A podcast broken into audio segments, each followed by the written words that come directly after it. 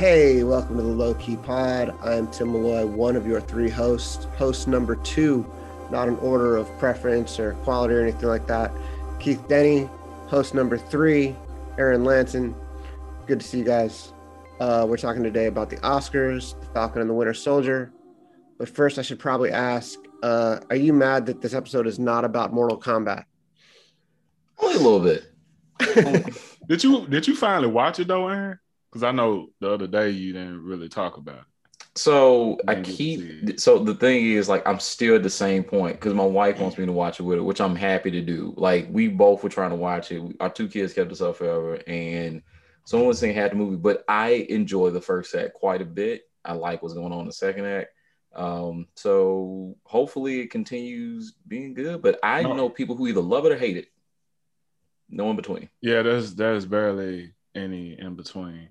But yeah. I don't want to tell you nothing about it. I mean, if you haven't seen it, and so we'll we'll get there. We won't get to it on, on the low key pod, which is fine. But uh, hey, it's hey, it's better than um Annihilation. That is a low bar. That's a really low bar. that is one of the worst movies like that that was made in the 1990s. Period. Like it's hard to find a worse movie.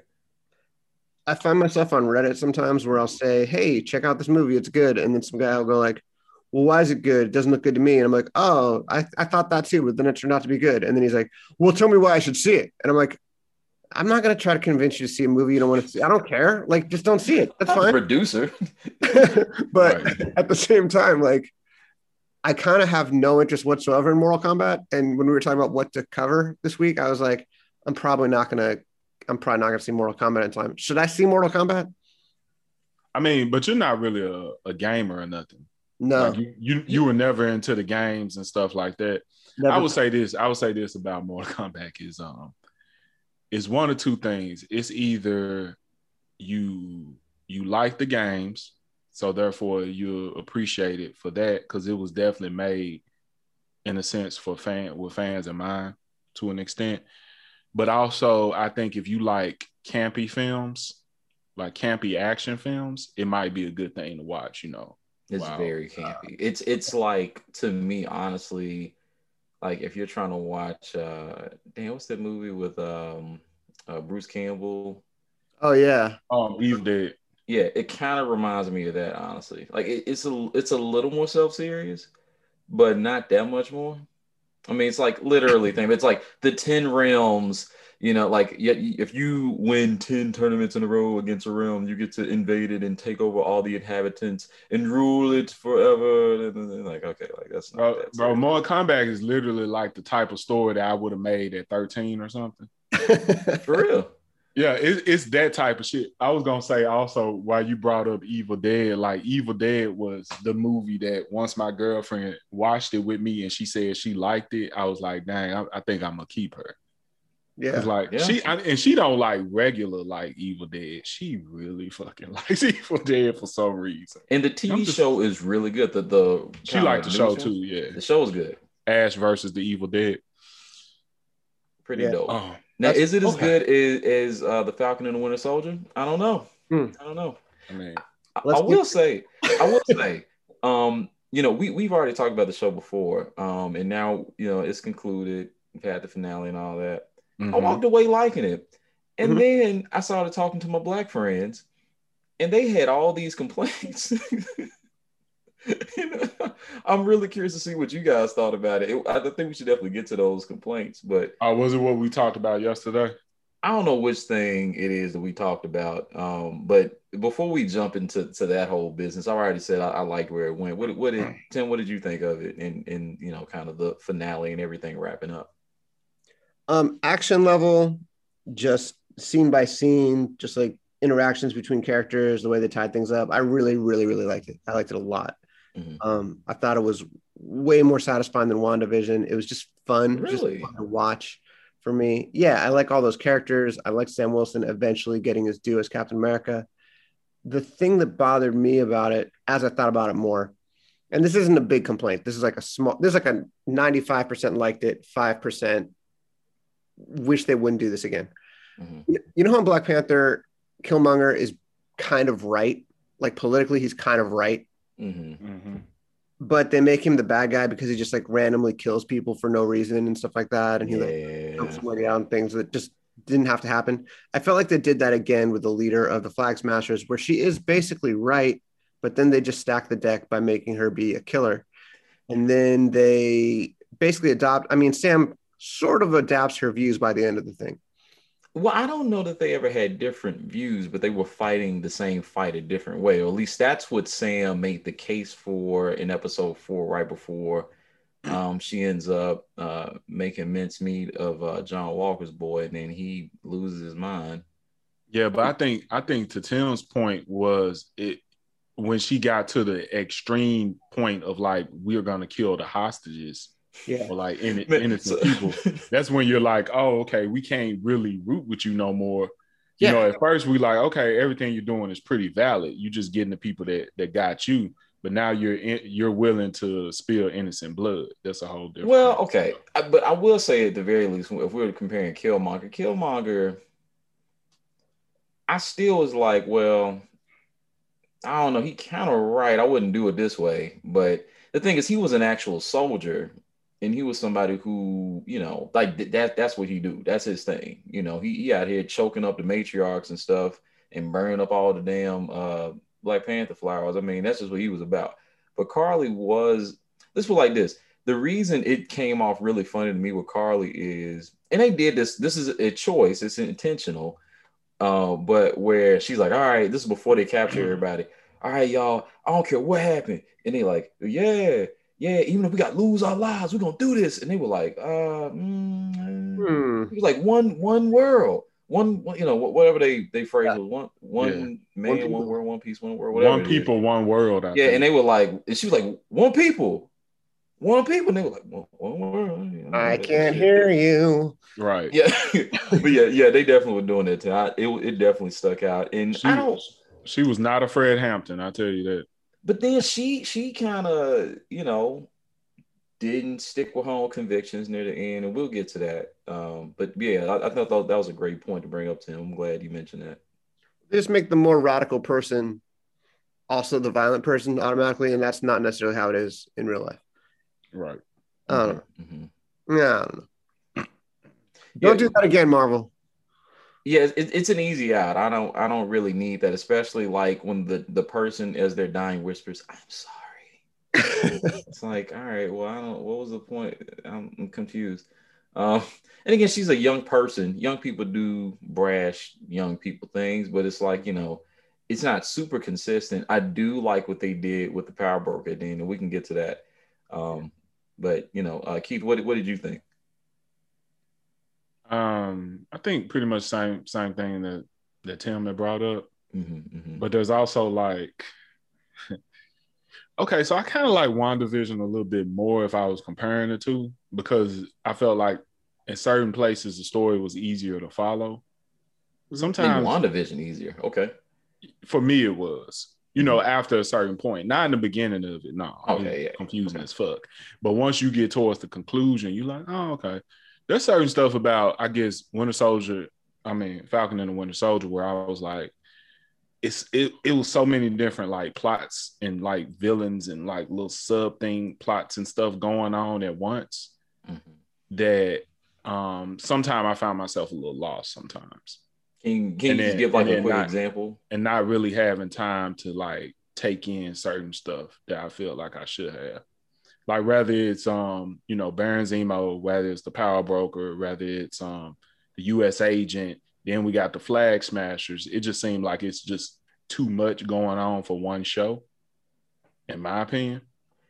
But, I kind of was at least okay the power broker thing because it, it, we didn't really need to know that until the end, and it, it, it let a lot of let a lot of other well, things fall in place. Thing, yeah, you're right it was kind of a small little thing, but it just felt like for a moment there was just too many like little villains and stuff like that, or I too just, many different antagonists. Yeah, and I, I at the same time, all of the tag antagonists were like, I mean, uh, outside of Baron, I mean, well, even Baron Zemo. Yeah, you know, I know what you're about to say. Yeah. Like you can kind of feel why they did what they did. You know what I'm saying? And there's nothing wrong with that. I'm I'm cool with that. But it's just it's it, it's just I'll too t- many of them. Can, can I take it a step further? that's what, what I'm said, saying. Though. I felt like it was just too many of them. I, I, I my the way I saw it, um, and I, and I agree with, with a lot of that. More than just saying, you know, you can kind of feel where they're coming from. I thought for some reason, I didn't get why they made all the villains sympathetic. Right. Like I didn't understand why I needed to be sympathetic with Zemo who killed Team T'Chaka. Like to me, like he's the guy you got to partner up with, um, because you you know like it, it's a necessary evil. Although it, it, just I don't know. There, there were ways they probably could have done it without using him. But the thing is, I felt like they were so friendly with him, given the circumstances in the in the way not just Sam and Bucky, but just the way the show chose to frame his actions, even like where he's likely the one who took out the flag smashers at the end. It's like he's just getting so much of his due. And I was actually even surprised and very confused that so the Wakandans took him away, but then they gave him to outside governments to, to put him in a raft. Like I was like, I for what? I thought they was taking them to Wakanda. Yeah, that was very confusing. So, so that's what I'm saying. It's just it's just little stuff like that, and I and I don't I don't mind feeling sympathetic for villains or or not even villains or antagonists because um what's his name John Walker isn't necessarily a villain more than he is an anti-hero. So but, I had this weird thing going on for me where it's like, yeah, so I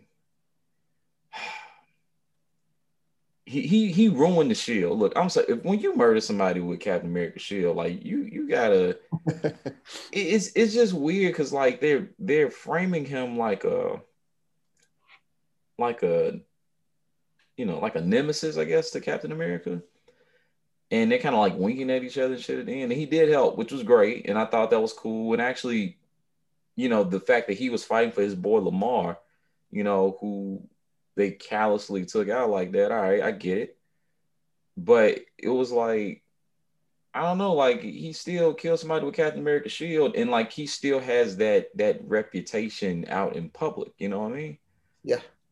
So that felt strange. Like it, it just it felt very sudden and like he was meant to be redeemed in a way that I felt like was a little too quick. Even though I like Lemar, right? And then I even read how some people was like, well, you know, this is another example of using a, a you know, a decrepit black body, or not decrepit, but like a, a, dead black body to motivate a white character. I'm like, damn, like I'm not even going that far, guys. Like, calm the hell down. Like, yeah, shit. I don't, I don't think that's like it's, it's not all that. Yeah, it's, I don't think that's what it was. It's not all that. Um, I, I thought they did a decent job of showing they had a genuine friendship. Um, and that you know, in a lot of ways, Lemar's what kept him grounded and the fact that he said you always make the right decisions in the heat of the moment and the fact that he didn't do that is really what took him over the edge. And i thought that really worked. But the redemption was so quick. Like, but but is he really redeemed? Yeah i mean it's questionable He's yeah, well, so really when I say think... redeemed, I mean redeemed in the framing of the show. He's doing things and the show's doing heroic music. You know, like you know, the same. He, him and Bucky getting the same music for for doing stuff to stop the flag smashes. Like I'm saying, like that's a creative choice to s- tell us root for this character. Now again, they're saving people together, which is, is admirable, and he's also you know almost saving all those people who were about to fall off their truck, and then you know the real Captain America comes and does it, whatever, right? Like it's all the symbolic stuff there. Um, but you know, I, I didn't feel like that was bad. I, I, thought it was fine that he was present there, but there's just like you know, like Bucky and and and, and Sam kind of giving him, you know, the wink, wink, and pat on the back, essentially, you know, as everything finished, and they don't talk to each other at the end, which I felt a little weird because that's what I'm saying. It doesn't feel resolved in any way. Like he just helps, they dip, and and then he just puts on the suit to set up whatever happens. I'm next. sure they maybe because they I'm sure they're doing another season. Yeah, yeah. That, well, that maybe not even another season, but he'll show up maybe in the movie. Like in the Captain America four, and they're they're gonna probably like expand on that relationship. But I I like I was saying to my girl, I was like, man, I actually I don't, I don't want to say I just love his character. I think he's a decent character for the show. Yeah, he's a decent character. Um, I just I'm and, conflicted. That's all. And part of why I think he's decent, and I'm I couldn't. I was trying to think about what was the words for it. It's more. it's kind of like it kind of make you appreciate Steve Rogers a lot more. Mm-hmm. And also it, it it lets you understand why he chose Sam. Oh, so, say more there. Okay. Meaning that like Sam is to me a more of a representation of America and what what America is modern in modern time and what we strive to be. Mm-hmm. In the same way that Steve Rogers was that during World War II. So yeah, he okay. he's he was Captain America even for a modern day, the modern day age, but he never really completely fit in because even when people spoke about Captain America, they still spoke about him and his exploits during World War II. Mm-hmm. And then, you know, everything happens with Avengers Infinity War, so on and so forth. So he's like a hero out of time in in in itself. And I felt like he saw through Sam and his integrity and who he is on the inside. He said he said this guy is will be Captain America. It's not the super soldier serum that make you Captain America. It's the integrity and it's the thing to stand up for what you what what is right, you know. And I Even, think you're 100 percent right. Yeah, but yeah. but where John where um Walker on paper, yeah, he's a he's a soldier. He was a decorated soldier. He wasn't really a bad guy. He just he was more thrown into what he feels like he should be being Captain America and being a hero, and these people like just boosting him up and so on and, and, and so on and so forth. And he really isn't like emotionally prepared to be in that role. And he buys his own hype and he's willing to blow his own horn. And Sam, right. yeah, uh-huh. never do that.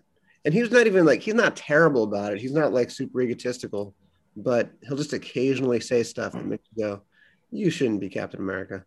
Right. Yeah, just be talking shit and be getting mad at people for saying mean things to him. His feelings get hurt, so now he eh, scowling and be like, "You can't be doing that when you Captain America." Like, no, that's not what this is. Yeah.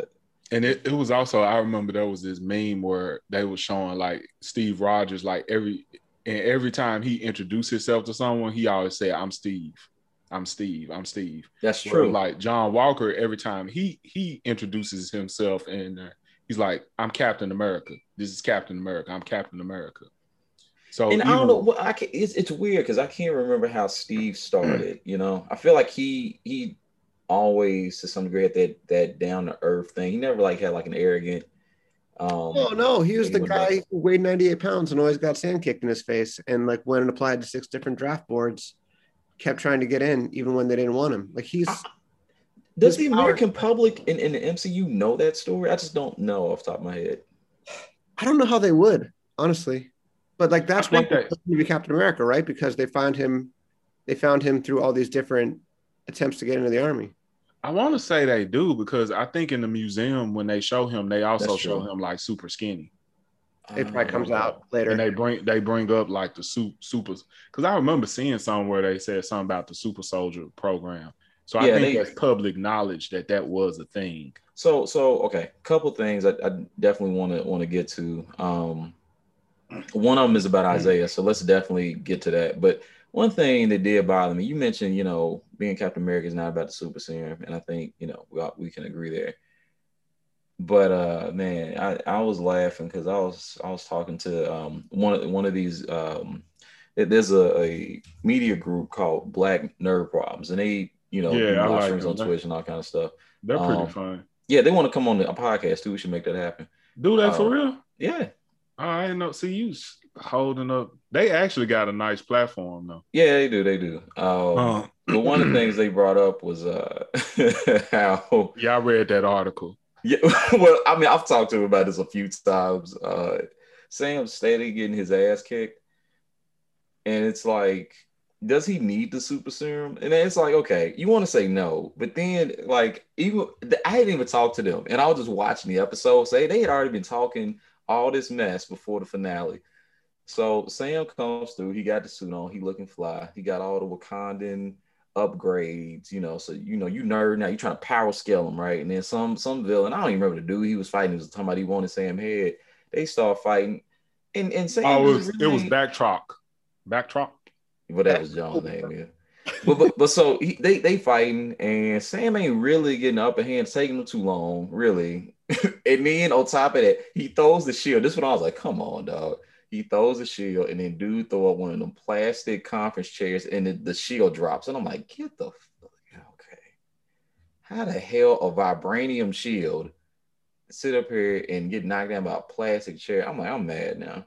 Bro, he he fighting. Um, so so okay, this, this is what I mean though. So like in action movies, one of these most basic rules you gotta do, you gotta give your hero an opportunity to like beat up some fodder. So at least like they look cold like that. So like you know if, if Spider Man and, and, when Spider Man get beat up, it's a big deal because Spider Man when he beat no fodder like it's, it's just easy. He don't even get touched. But then yeah. he be, you know fight Doc Ock and Scorpion. Oh shit, they strong. Like so you're power scaling all the time in your head they've been making jokes about this, but then I went and thought about it. I said, is there ever in the history of the MCU a fight that Sam has won?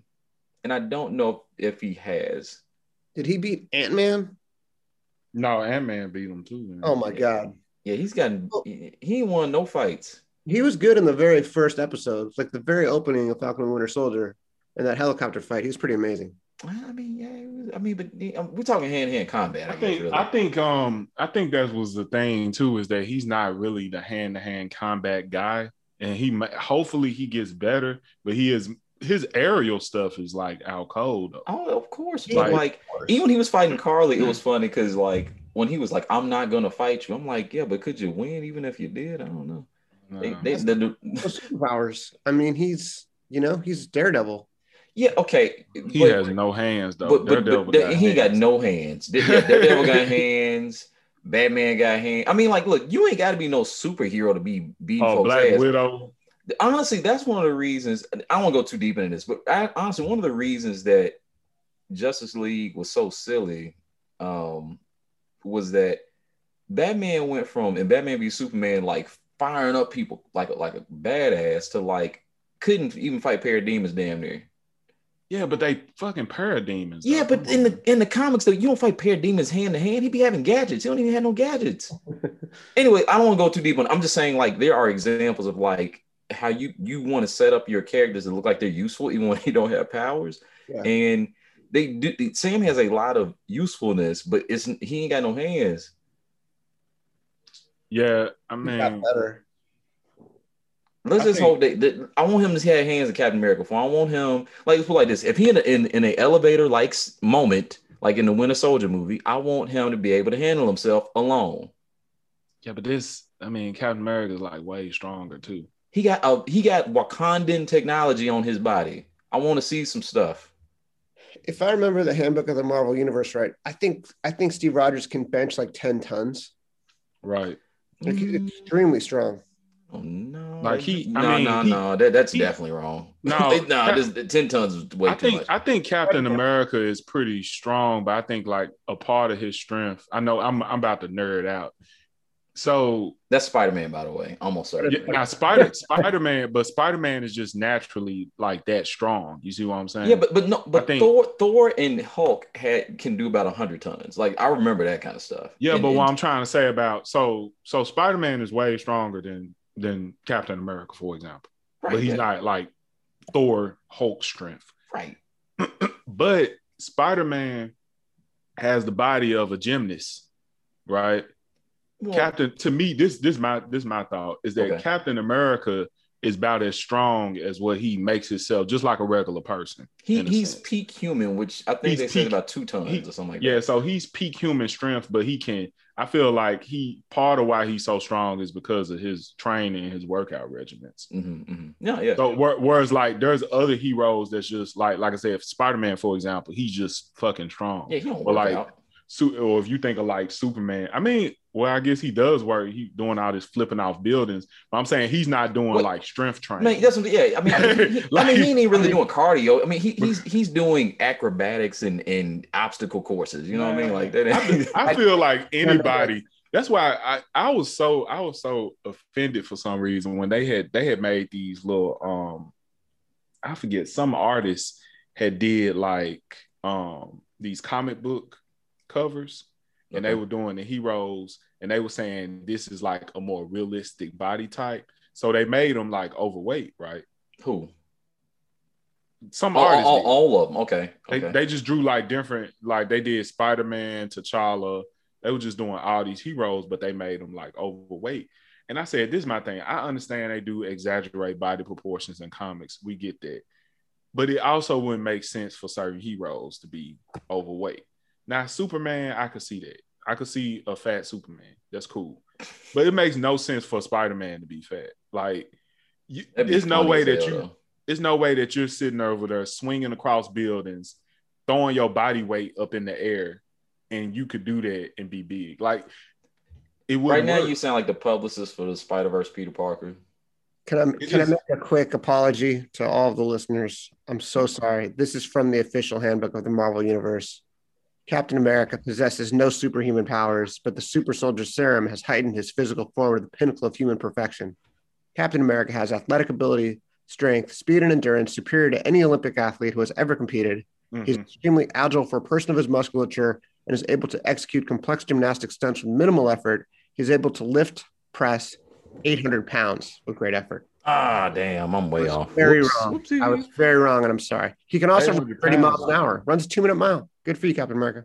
He's pretty, yeah, he's pretty fast. I mean, he like, but but but I think part of it is like you said, like it's the training. He's a gymnast and all this other stuff. So, but then for people like like what we say, like Sam Wilson, who's a normal person, I mean, they, I don't know, he should be. I guess he should be a little bit, you know, tougher than than he is, you know, on the on the on the show and in the movies. But I don't know. I ain't never think about it because I always think of him as an aerial fighter more than anything. That's where his advantages come from. I mean, yeah. it's just like I don't think I don't think about if Iron Man could fight. I he doesn't need to. Yeah, he, he don't. I mean, you know, well, when he fight, he, he got his gadgets going. You know, he got Thanos some work. Yeah. You know, so he, I mean, he be training. It's just different kind of training. Um, but before we go too deep into further into that, uh, I did want to ask you guys what you thought of um, the Isaiah plot line. Is this where uh, is this where friends had issues?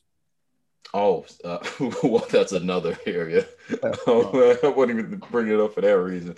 But uh, so okay, just speaking on on their issues. Um, so Isaiah Bradley was um, a successful super soldier. There were others as well, but he was after the war uh, captured, tortured, and experimented upon to kind of get the serum to work again. Eventually released, and then they deleted all of the um, the files that showed he existed. The other black men who were experimented on existed um, and just kind of erase him from history. And if people were know of his existence, you know, as he put it, he expected to be snuffed out immediately. Um, so that sort of resentment, they didn't feel like would be uh, wilted in any way by the actions of Sam, or that he would even appreciate that gesture, given that he wanted to keep himself in hiding. Now, that's how they viewed it. I saw it a little differently. Uh, but what did you guys think of that? Like, does that hold up as a criticism to y'all? I mean, I can't imagine the position he's in, so I wouldn't even, I wouldn't even know how to guess what his reaction would be. I mean, people do forgive after a long amount of time sometimes, but he's definitely justified in not forgiving. Yeah. yeah. I, I also I can see their point, but I also can see like the character. I can see Isaiah's mind shifting once he see that he at least got recognition. Him and his squad got recognition for the sacrifices that they that they endured. You know. Yeah, and I um, thought, um, in addition to your point there, um, so you know, in, in the reality that we have today, it doesn't have superheroes and super serums and people getting tortured. I mean, this kind of stuff has happened. Um, yeah. they, we've seen people who are uh, members of the military be rejected by the, the state itself and, and people who people who are citizens here. Um, and you know, a lot of people from that generation who went through that sort of stuff have plenty of resentment. That doesn't mean that they do not appreciate acknowledgement for their service. That doesn't mean that they don't um, want people to be able to acknowledge the valor that they earned. Um, so I can definitely see where some people say, well, I don't get where he's coming from, why they write that character that way. He wouldn't react that way. But he's never had an acknowledgement of his service, of the sacrifice he made for the country and, and others made. And I, and I think that can be impactful. I thought it, it made sense and felt right. And I do think that um, the answer that Sam came to, which is different than what Isaiah wanted, which is like, why would a black man ever want to put that shit on, essentially? Um, and, and you know, wear the stars and stripes. I, I think, you know, it, Sam's answer was, I can't let his sacrifice go in vain, essentially. Like, why let him go through all of that and then just, you know, leave it there? You know, the, the, the way has been paved, and, you know, if I feel capable, I should take on that mantle. Um, and to be frank, if people didn't have that attitude, then we wouldn't have the progress, you know, that we have today in general from a societal perspective. If people just always held that resentment in their hearts and they never, you know, push forward despite everything that happened, then future generations would just be screwed. And I think that's something that the show really gets right. I understand why you know other people don't feel the same but i think it's really it, it really found a way to um, bring out that aspect and speak to that sort of you know history and why people push through despite knowing that they'll face massive amounts of discrimination on the way to wherever they want to be in their careers or in, in where they're living or wherever that you know that particular thing means for them or you know, wherever the journey they're taking this makes me think of we kind of got into this in the last few weeks, but for police departments to be better, they need to be way more integrated. They need to be way more representative of society at large. But you understand how people who are black or Latino don't want to become cops, like for very good reasons, like given the long history. So it's like you probably need a lot of people to make a huge personal sacrifice and take a gigantic personal risk for the situation to get better and they're going to get no credit for doing it and are going to be viewed with suspicion um, and are also and some people are going to hate them for simply doing it. Yeah there people are going to hate them for doing it and also people within the force are probably going to not want them there. So it's like I, I sort of relate to sam i sort of relate sam to that situation yeah, like, Sam's like, though, I don't know about this. like at the beginning, like I mean, and you get why. Um, but like you said, I mean, society's not going to get better unless somebody does that. Why does it fall to Sam to do that? Should it be that way? No. But well, first off, it's it's not just that it fell to him. So in, in some cases, it's like something just kind of happens and you're thrust into the situation. But you know, Steve chose him too. Yeah. It wasn't like now if if that doesn't it at the end of um the the last Marvel um Endgame yeah. movie, then yeah, it, it would it would feel very differently. But he was chosen, chose not to take the mantle, had all these misgivings, learned the history of what happened with Isaiah, saw you know how um, John Walker was was taking on the mantle, what he did, and then John really messed up in a very public way, and not just messed up, but like you know did something that just stood completely against what the Shield's about, and how Steve would have done it, period, and how Sam felt like he would have handled it, you know. Um, I, I thought the progression of, of how it had how it how the characters progressed made sense um, I know for a lot of people, there's some frustration with how that went down, but I thought that part was written well.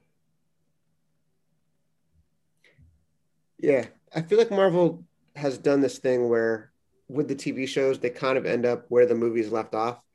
Like with WandaVision, Vision is still dead. Sorry, spoilers. Um, or spoil everything. and Sam is still Captain America, just like you thought but they just sort of take a long way of getting there and do a lot of character development along the way. So like you could technically miss the TV shows and probably just pick up at the next movie and be fine. But you have this like richer understanding of everything and this richer history if you watch TV shows. Yeah, and, and that that's impressive. That's hard to do. Now, of course, they didn't pull it off with the Inhumans, but uh, everything else they've done pretty much has had some sort of success. And it is interesting now that they're merging, you know, their TV entities with their, you know, movie stuff because you know even Agents of Shield, uh, Agent Carter, there were some other TV shows they did that were separate, you know, to some degree from the actual movie universe, and to see them merge and to successfully do it, I thought, uh, what I think is, is you know, it, it's a difficult thing to do, and it, it's really cool to see how they're going to do that. And Loki's coming up next, so that's going to be real fun. Yeah. yeah. So are, are, we doing that, Tim? Would you are you interested in Loki? Oh, yeah. First, I love Loki. One time I worked out at a gym where Tom Hiddleston was working out. Impressive. How long ago was this? uh, seven or eight years ago, probably. I was staying at the Beverly Hilton, covering it for the television, covering the Television Critics Association. And there's like one gym that everybody goes to down in the basement. And Tom Hiddleston came in and did his thing, and he had some great stuff. He had some absolutely great moves. Um, what was he doing? He was doing a lot of leg stuff where he'd like get all the way back on one leg and then jump all the way up to the other leg and then jump all the way back and all the way back. And I was like, like like jump lunges or something? Like jump lunges, yeah. And they were very impressive. They were really cool. Oh, I didn't want to do it because I have a meniscus tear, but uh yeah. It was cool. Funny. I like I like Tom Hiddleston. He has like I think that takes character. I think it takes character to wake up in the morning at a press junket and go downstairs and work out in a hotel gym. It's not very big without like a trainer or whatever. Right. Sorry to blow up your spot. oh man, that's funny. Uh, so as as we're closing, uh, thoughts on on the show. Uh, any, anything you want to add, Keith? Oh no, no, it's a great show. Um, looking like like you said, looking forward to Loki. Just get hey, only notes I really have. I mean, you know, it's itty bitty. So I did really love this. The we didn't get to it with the power broker thing. That's pretty cool. Yeah. Um, please give Sam some hands. Like, give him some fodder to beat up before he go against people that are at his strength level. Like, I, I just want to see him. Just, just give me the, the regular highlight highlight reel. I don't give a damn if he shoot beams out his hands like Goku. Just give him some. Like, damn, like just throw him a bone, shit, a little bit, please. Um. All right, so uh Oscars. Our segment is called Oscar Talk. Oscar Talk. We need some like Oscar music. Uh, I got all this like um, royalty free music we should be using for stuff like that. Uh, but so yeah, there were there were some interesting things that stood out. I mean, the first thing that the biggest headline, of course, was um, the fact that you know Chadwick Boseman, I never say his name correctly, um, did not receive the Best Actor um, award that went and said to Anthony Hopkins, which, you know, um, The Father, I've now watched that film. You say it's excellent. And Anthony Hopkins is like, is never bad in anything. So, you know, that's not super shocking to me. In fact, I think Chadwick's best performance probably was in The Five Bloods, but then that means you got to put him in supporting actor. And that probably wasn't going to work. And I don't think he was in the movie enough really to even be nominated for that either. But um, I don't know. I think what did throw people off about that moment was that they did the best actor um, category last. Is, and is, do we know the reason they did that? The speculation is that they expected Chadwick Boseman to win and that it would be this very beautiful close. Um, oh, okay. They told Anthony Hopkins he couldn't zoom in for whatever oh, reason. Okay. I, I understand because they didn't want it to turn into like the Zoom Oscars. Oh, and, and, okay, yeah, and it's like, can you hear me? Can you hear me? Yeah, we're all sick of we're all sick of like Zoom award ceremonies and Zoom everything. Um, and you know, I get what they were trying for. They just made a huge gamble, and it just didn't work out. And it wasn't. It didn't ruin the awards for me. I mean, I know a lot of people complain that it was. I saw a lot of people say it was the woke Oscars, which I really didn't understand because there weren't that many political messages this Oscars. There've been Oscars that were way worse. I mean, when Joaquin Phoenix did his like PETA thing, the Joker, yeah. I mean, that was like a, cartoon version of the Oscars. Mm-hmm. Um, that was like a that was that like was a, that was really weird that year. Yeah. yeah. because uh, everybody that for some reason people were really I, I don't know what it was but trump had done something right before that and people everyone felt compelled to keep speaking up and saying what was on their mind so then you had like the people who in hollywood conservative just constantly like you know like uh, crossing their arms and, and like putting their you know heads up it's like okay white guys I get it all right y'all can do this after the awards please well it's also it's also annoying if you already hold those beliefs and then you're like okay we get it yeah. Like I'm like, agree. hey Hollywood, I get it. You're against the death penalty. You think there's some problems with it. Me too. We don't need like eight movies about this every year. Like you're not going to move the needle. You're not going to persuade anybody uh, who wasn't already persuaded through like the beauty of your movie, probably. Yeah, probably. but um, I didn't think this. I don't think these were woke Oscars. Like I think they were more representative Oscars, and people assume that there's a political message in things that isn't necessarily there, which is interesting. I mean, people think that like Nomadland is this really political movie, and it's certainly not. I mean, do you think that they i'm sorry to interrupt you but it was just on my mind. Do you think that they may be calling it a, the woke oscars for a different reason? Yeah. No they're because, calling it that for the reason tim said because no, I, people i'm saying like could it be because there are a lot of people of color yes. that yeah that's what i'm saying. who won? Yeah that's what he was getting at. That's what i now i don't want to say that well to, not even just of color but women too. Yeah yeah. The fact that Chloe Zhao, for example, won when she's only the second woman to ever won, the first minority woman to have won the award, you know. But it's, it's, it's this weird thing where people think that if it that representation is inherently political because like by being in a Chinese woman, she's making a political statement, like by choosing to be born a Chinese woman or something. Like I don't I don't really get it. Well, one thing in general though that's kind of funny, and again, like we're talking, the Oscars are an American award, right? You know, or American given award. It's a Hollywood thing, whatever. So that makes American, whatever. But the thing is, like, there aren't many American filmmakers now who get um, these awards very often. Like, so I think you know there there are up and coming American um, filmmakers, particularly directors, when I say that is what I'm speaking to, but a lot of them aren't like um, white men, white American men. They, I mean, it's usually a white man. No, well, what I'm, it's normally a white man, but they're not lately. We haven't seen a lot of people. Years. Yeah, like we haven't seen a lot of new people coming up who are white American men. Yeah, you know, yeah. I think I think that's true so well, what I mean is like, so I think there's like this general thing happening too. Like you see the movies that are being made, what the movies are about. They don't even like have the same sort of tenor as movies from that were nominated for Best Picture. Let's say, for example, even like three, four years ago. So if you look at the stuff made now for be- or nominated now for Best Picture, is Nomadland, Sound of Metal, Mank, Minari, Promising Young Woman, The Father, Judas and the Black Messiah, The Trial of the Chicago Seven that's so if we're looking at like typically those sort of topics we'd see the from like a white American man, it's probably like the father, but that's not even like pretty sure the director there isn't um He's French. Yeah. I think yeah, yeah definitely French. So um yeah, or maybe uh, maybe Mank you could say would fit in that category. Yeah, that's sure. Sure. Yeah. So but the rest of them not. And I don't actually know what Sound of Metal. Darius uh I forget his last name.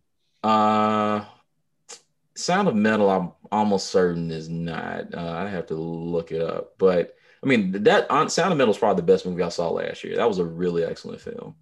Um, Keith and I talked about it. I can't remember if you were there for that discussion, Tim. I think you might have been, but I, I don't know. We all got busy at different points and had to drop in and out. But that's a great that. film. Yeah. Um, but I, I guess the thing that's interesting is most of these movies, if you look at them now, their movies, at least like what they're talking about and what they, you know, they're things that would normally even be nominated because not enough people would have seen them or like there's a bunch of different reasons for that. Um, oh, yeah. But it feels like what's and, and if you look at them, a lot of these movies. So let me see, one, two. Well, a lot of these are like movies that are on streaming service. I think half of these movies on streaming services. Well, we know why this is, right? I mean, theaters were shut down last year they're totally shut down. So you right. don't get a lot of the movies that were supposed to come out. That's what, true. Yeah, a lot of stuff didn't come Dune. out. I mean, Dune probably. I'm not. I've. Not, I haven't seen Dune. I don't know anything about it, but based on like Denis Villeneuve's reputation and like the epic scope of it and stuff, it's not crazy to think that Dune might have gotten a best a best um, picture nomination. Was that delayed? Was it gonna come out last year and it got delayed to this year? That was gonna come out last year. The and Bond it's still movie, coming out on HBO Max, which is interesting too. Yeah, and Denis Villeneuve's really not happy. Um, it's yeah. possible that the new Bond movie could have gotten an Oscar nomination. Yes, probably not. They don't love genre movies, but um, it's possible. I mean, it's the last Daniel Craig Bond movie. I mean, uh, Mad Max got on. Oh yeah, yeah. So if it was good enough, and it looks like it's going to be pretty. I mean, it looks like it's going to be good. Um, that could have gotten an Oscar nomination.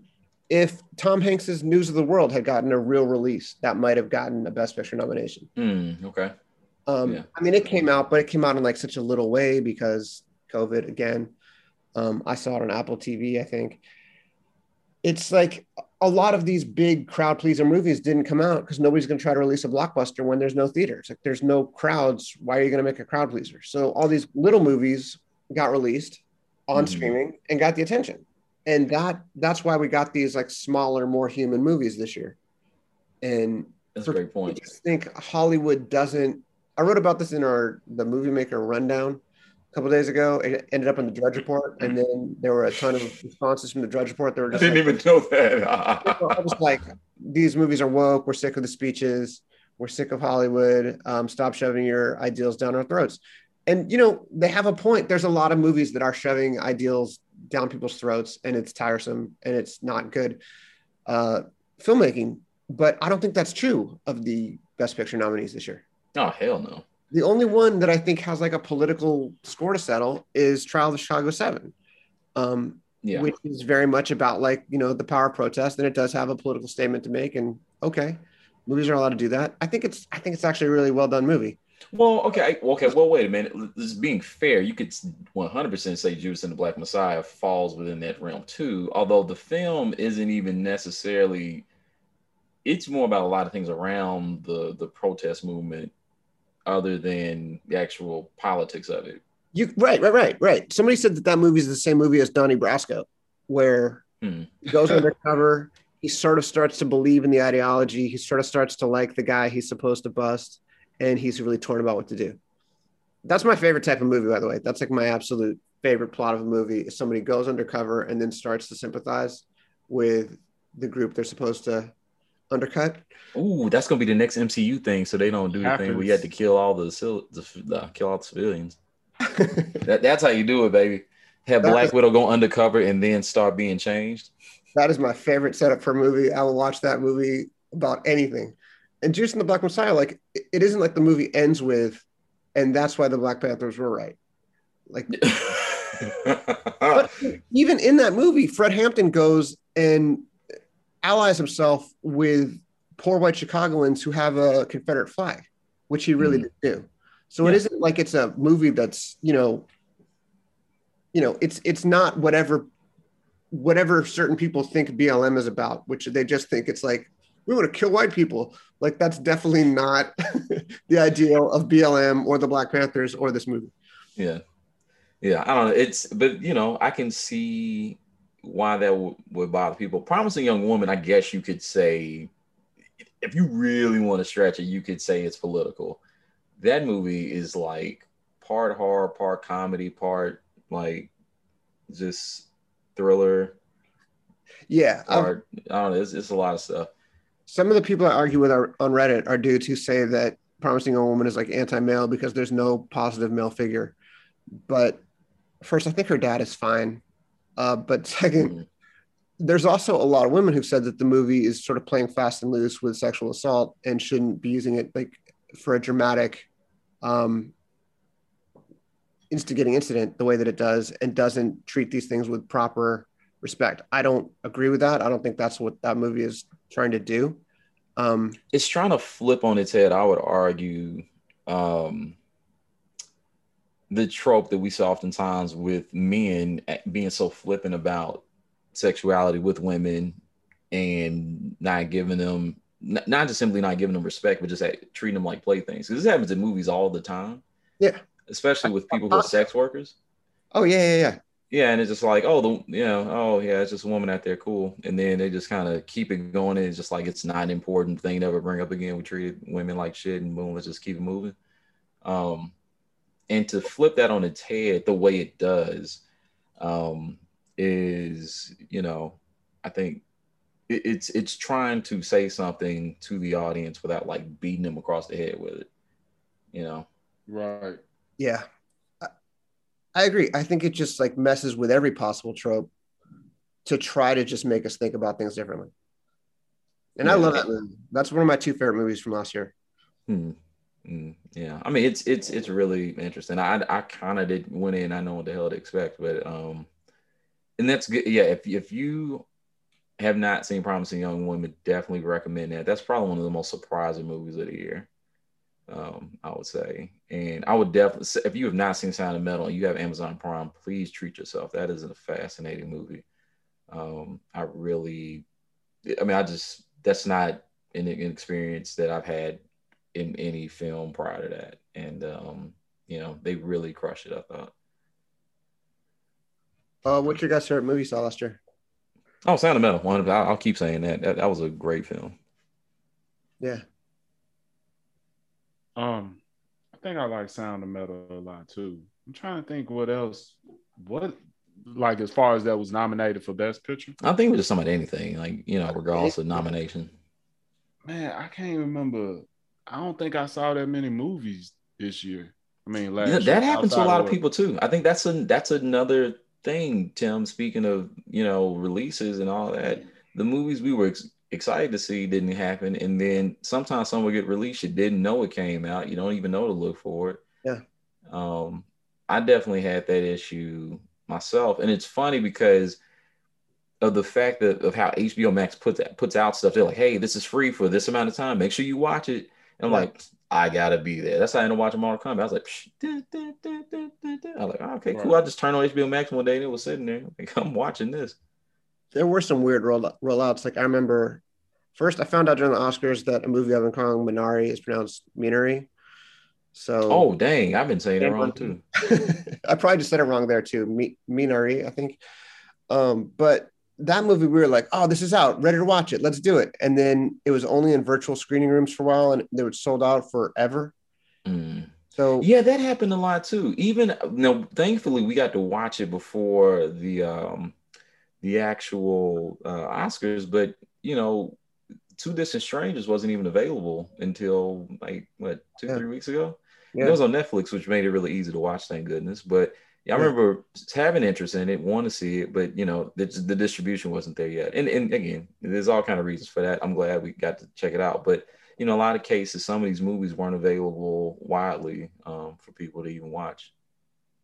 Yeah, weird year because in some ways things were more available than ever because you could get, you know, you could get Nomadland, the front runner on Hulu, but mm-hmm. then it was really hard to find other stuff. And like if you missed it in this particular window, and I mean, the father I saw the father through the Toronto Film Festival, I think, mm. um, online, but I'm not really sure how you would see the father. Otherwise, you'd have to. I looked it up, and it was only available on one platform, and it was twenty bucks. And I can't remember. I can't remember it was Prime, but it was it was something that like you could easily get to, but it's not like I've never seen like you know one ad for it, even like you know yeah. a junk ad on the side somewhere um, you'd have to just be locked into to like you know the industry to even know to look for it. You know, it's one of those things.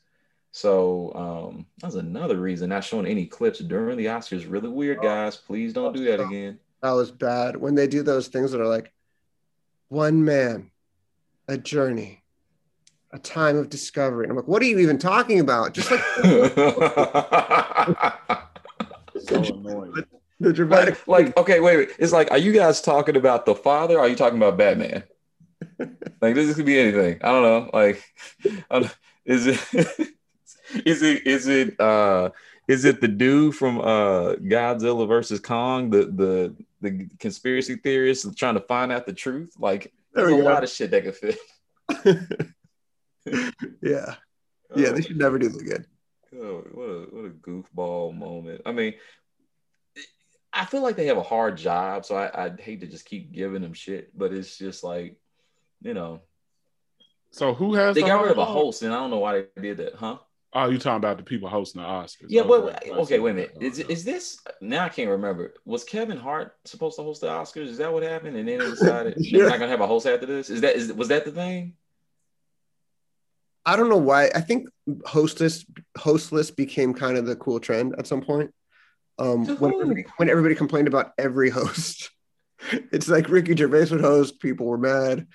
Uh, oh, Kevin but he was roasting everybody. yeah, I mean not the Oscars, but the Golden Globes. Kevin Hart oh, yeah. almost hosted, and people got mad. Um, the only people, the only people who were allowed to host for a little while was uh, Jimmy Kimmel. Oh yeah, sure, but Tina Fey everybody liked, so that was that was okay. Um, mm, a lot of people like it. Some people don't like it. Yeah. So, yeah, I mean, who's Regina King was good to open it. Yeah, that was cool. She was good. But uh yeah, I think they just decided and I think hostless takes some time out of it probably too. What you mean? Oh, we're talking because of monologue or you know? Yeah, you don't have like, like weird. You don't don't have the weird like host doing sketches and stuff. Yeah, I don't even know. Okay, so is it? Okay, I can't remember like in the '90s who was hosting it because I feel like there were reasons people felt like who was. Billy Crystal, like every year. Yeah, yeah, yeah, yeah. So that okay, that that's what I was thinking of. So I, I guess they feel like because of that tradition, they have to keep doing it. And then what was it like last year? They had several hosts. Is that what I'm thinking of? It was one year they just had a bunch of people just doing things. It was hostless, but they just had like a ton of people doing it. Yeah, because that was when Kevin Hart, you know, that whole thing happened. Yeah. So I don't know what to do with that show. I mean, I'm glad it it happens. I think it's a good benchmark to understand what was, you know, what was excellent that year. Even though I don't think they always get it right, even on nominations, but um, it's a good way to get a sense of what what movies were were decent, and we're having more representation than before. And now that will uh 2021 is gonna be crowded as hell. Well, 20, I should say 2022, because all these movies that didn't get released are getting released now. So maybe you were gonna be released in 2021 anyway, but now you're also fighting movies from 20. You're, you're fighting all the movies from 2020 also. Yeah, yeah, that's gonna be packed. Yeah, it's gonna be insane. We're gonna have no excuses about not having shit to to like talk about. well, and people who are like people who just said movies are over after this year, is that really fair? Like, is this really the year you should go by? Because 2019 was ridiculous. 2019 was such a good year. There like it was three different movies that could have gotten Best Picture, and I would have been over the moon. I mean, people were so happy that Parasite got it. That was great. People were so happy when Parasite got it. We Parasite like, was so fantastic. And then for like a year later, where's your loyalty to be like movies are over? Like, I don't know whatever, man. Like I'm here for movies. Period, man. Take my money. I, I, the only thing I actually really had bad to say about the Oscars, and I, I love this woman to death, but Halle Berry's haircut was atrocious. I missed Halle Berry's haircut. Man, it was bad. She got she got got cut into a bob. It's not a good look. Or maybe it was a wig. I don't know. It didn't look good. I did for some reason um, look back over images from John Wick 3 today. Okay and goddamn, she's good in that movie. I still need to watch that one. You haven't seen it? No. Oh my god, you got to see John Wick three, and you ought to see uh, Nobody. I still need to watch that. Okay, that just came out. Yeah, I, yeah, I want to see that. The guy who made up John Wick wrote Nobody too. Nobody's great. Really? Okay. Yeah. Okay. Really okay. Great. Cool. Yeah, I'll be there. Keith, any more thoughts on the Oscars as we're wrapping up?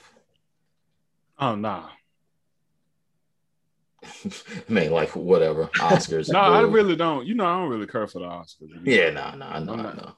But but it's because it's like one of those things. It just feel it's just political.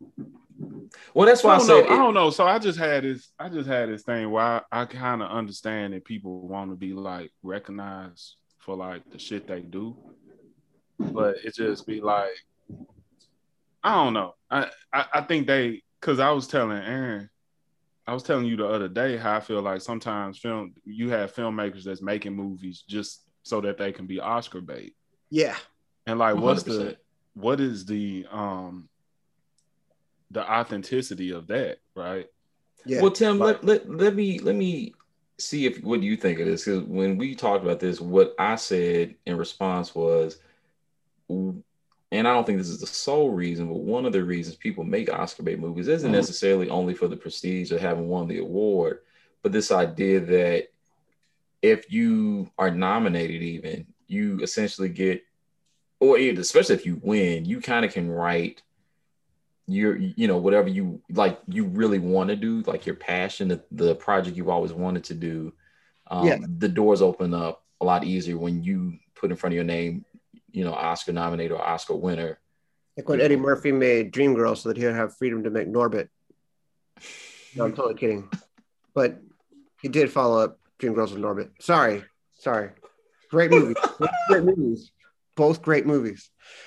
Um oh, oh that, hey, that that's a good no, but you're right. You're right. That's definitely that definitely happens. And I think people also, especially older actors, kind of go, I'd like to close out with a big with a big award. Like I'd like to get one more Oscar before I go. Nick Jack Nicholson won a couple and was like, I'm straight. Oh yeah. Yeah. It's like it's kind of a Tom Brady thing where you sort of think maybe Tom Brady should retire this past year, like be a real nice bookend. Don't have to worry about this anymore. No risk of concussions. Like you kind of wonder about some of these actors. Are they still going like would they still be doing it if they'd gotten an Oscar two years ago? You know, question: Who has the most Oscars? Um, like, regardless of actor, director, whatever. I don't know. Hmm, I'm curious. I don't know. I do know. So, okay, you know what really threw me off? What I thought was weird. So, um, speaking of records, it was another thing somebody brought up that I didn't notice, but really stuck out later. Yeah. Okay, so you look at um, oh my god, what's the name of the actress? The one um, Best Actress for Nomadland. It's just escaped me at the moment. Frances McDormand. Thank you. Okay, so she now has 3 mm-hmm. Very few actors have three. Right. They didn't bring this up during the broadcast. Hmm. Like they didn't really do the uh, the voiceover thing this time, where they told everybody his record and weight and uh, why wins and losses record. They should do the wins and losses. No, no one wants look. It, no, no, no, because Glenn Close is always in the room. You don't want to do losses. You know, you know. we love her anyway. No, no, of course. I'm just saying, like, it, it, doesn't even make sense, like that she doesn't have one. But you yeah. know, I, I think that's the reason they don't do the losses. It'd be more fun though. It would be hilarious. But um, yeah, no, I mean, I think a lot of movies get made because people want to win an Oscar, or like an actor will sign on to do a certain role and then executive produce and get the movie made because they want one more for their mantle. That definitely happens. Yeah. And yeah, it, it, clutters, it, clutters, things up because you get these movies where you're like, oh, I guess I have to see that, you know, biography of Ulysses S. Grant. Seems pretty important. Oh, um, here come Daniel Day Lewis doing another Lincoln movie. Oh God, what yeah. if Lincoln lived? Well, Lincoln was kind of one of those movies where it was like, oh, this feels important. Daniel Day Lewis, Spielberg, guess I better see it. And it's kind of a boring movie. He won the uh, best actor though. Did it's he? Very boring. Yeah, he, he won for that movie. Yeah. Yeah. Damn, y'all both sound so despondent about it. I'm going. To, I I went into Lincoln like ready to cry for two hours. Let's do this. And then I was just like, this is it's this movie. This about like how you get a how a bill becomes a law. All right. I mean, we learned that shit in Schoolhouse Rock. we had to watch this long three hour dry ass movie. Oh my god. Um, I mean, like that's definitely whatever. I mean, they, they could have gone so many more dramatic ways, and you know, that had to be the way. It's just you know. That's another thing of like where Hollywood could have gone real political and real dramatic and didn't. It's like, no, let's be restrained. It's like let's make Amistad about how they were trying to draft the bill, but they just couldn't get the ink right. Yeah, yeah. But the process of ink making. Yeah, and then oh, and also you know the oars are broken on the boat. Let's let's talk about that. What are these? Are these made of birch? What have you done? oh. oh man! Thank goodness I'm still didn't do that. That's a great movie. Um, shoot. Okay, I'm I, am i I'm done on Oscar stuff. I don't know if y'all got anything left. No, Keith wants to jump out a window right now. oh no, it's a um. We got a I, tornado coming. I, I, can't wait till somebody like like ten years from now finds this episode and like, Oscar nominated Keith Denny. Really? I know. The Oscars. and then the, and they're like, Keith Denny did star. Oh, well, very well, Mr. Denny. I guess you wouldn't be getting any votes. I always imagine if I, I, I guess I never even had the mindset of like that's not even a, a life goal of mine. I but, mean, but if you but if you ask my girlfriend, hell yeah, she want to win. But see, it it ain't on your mind until it happened, right? And then it's like, ah, oh, shit. Well, you know, we in here. I mean, I know Ryan Coogler used to talk about that too. How like you know people start handing him all these accolades for winning stuff. Well, for making these movies. He's like, damn, I wasn't even like that's you. That wasn't like in when he was doing his vision for his career. Just that was not exactly what he had in mind. But you know, yeah. So much of it is like I just want a movie made. Yeah. yeah, you just want to get a movie made. Sometimes you can't you can't not make a movie. Yeah. That's how I always be looking at it. I don't know I don't know how other people do with certain stuff, but it's like it, if if I have an idea, it's gonna keep on me until I put it out some type of way. It could just be writing a script and putting this shit in the drawer, but it can't just be in my head all the damn time. You know, it has eventually come out. That's why I don't know how. I, I just don't agree with it. Just making something just to make something just to mm-hmm. you know get an award for something. And I know a lot of people that do it. I don't, I don't knock them for it, but it's like I think that defeats the purpose of becoming an artist in the first place. Now, unless you just oh to do something for the accolades, right? Now, if you're just a producer and you're just in it for the money and the accolades, that's that's cool. That's all good. But I don't I don't see how the same thing transitions for like a, a director who actually has a vision and actually has a story that they want to tell. You know what I'm saying? Or they just fucking love movies.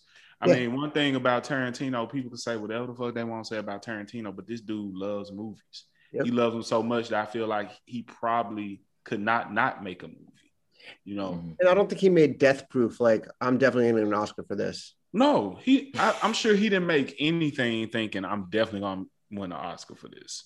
Did Pulp Fiction get nominated for stuff? I don't remember. Yeah, I think yeah. it was like best screenplay. Usually, mm-hmm. when he comes out of a film that year, it always is in some type of way might be not at least nominated for best screenplay. Mm-hmm, mm-hmm. And I, I just, true. I just think I appreciate that more. I appreciate, I appreciate Scorsese. You know what I'm saying? I appreciate, you know, just people who, or even what you said about Ryan Coogler, people that just do it for the sake of doing it because they got a story to tell. Yeah. Or you know, or like I, I remember hearing Clint Eastwood said that um you know, he'll make something just because he hasn't seen it before. Mm. You know, just yeah. because you know that that's a that's a story that he wants to see and he just hasn't seen it. You know, so yeah. No, I mean anyway. It, anyway, I gotta go because I think it's a tornado coming through here. Oh well, yeah. That's why I had to move to the kitchen. Oh yeah, I, I saw the lightning, but yeah, uh, let's go and let you skedaddle so you can uh, go in just, your storm. so I could be aware and I, you know, see see what's going on. Safe. But anyway. All right. Well, um, if you made it this far, know that we are braving tornadoes for you to make content. So uh, we'll skip the normal final um, formalities as we end. Um, definitely follow us. Look for us next week, and we'll holler at y'all in the next one. Check out Dan Delgado's latest episode of the Industry Podcast. It's really good. Lee. It's fucking amazing. Oh yeah, it is good. It's great. I love it. All right. Peace out, y'all. Peace, all right. Peace.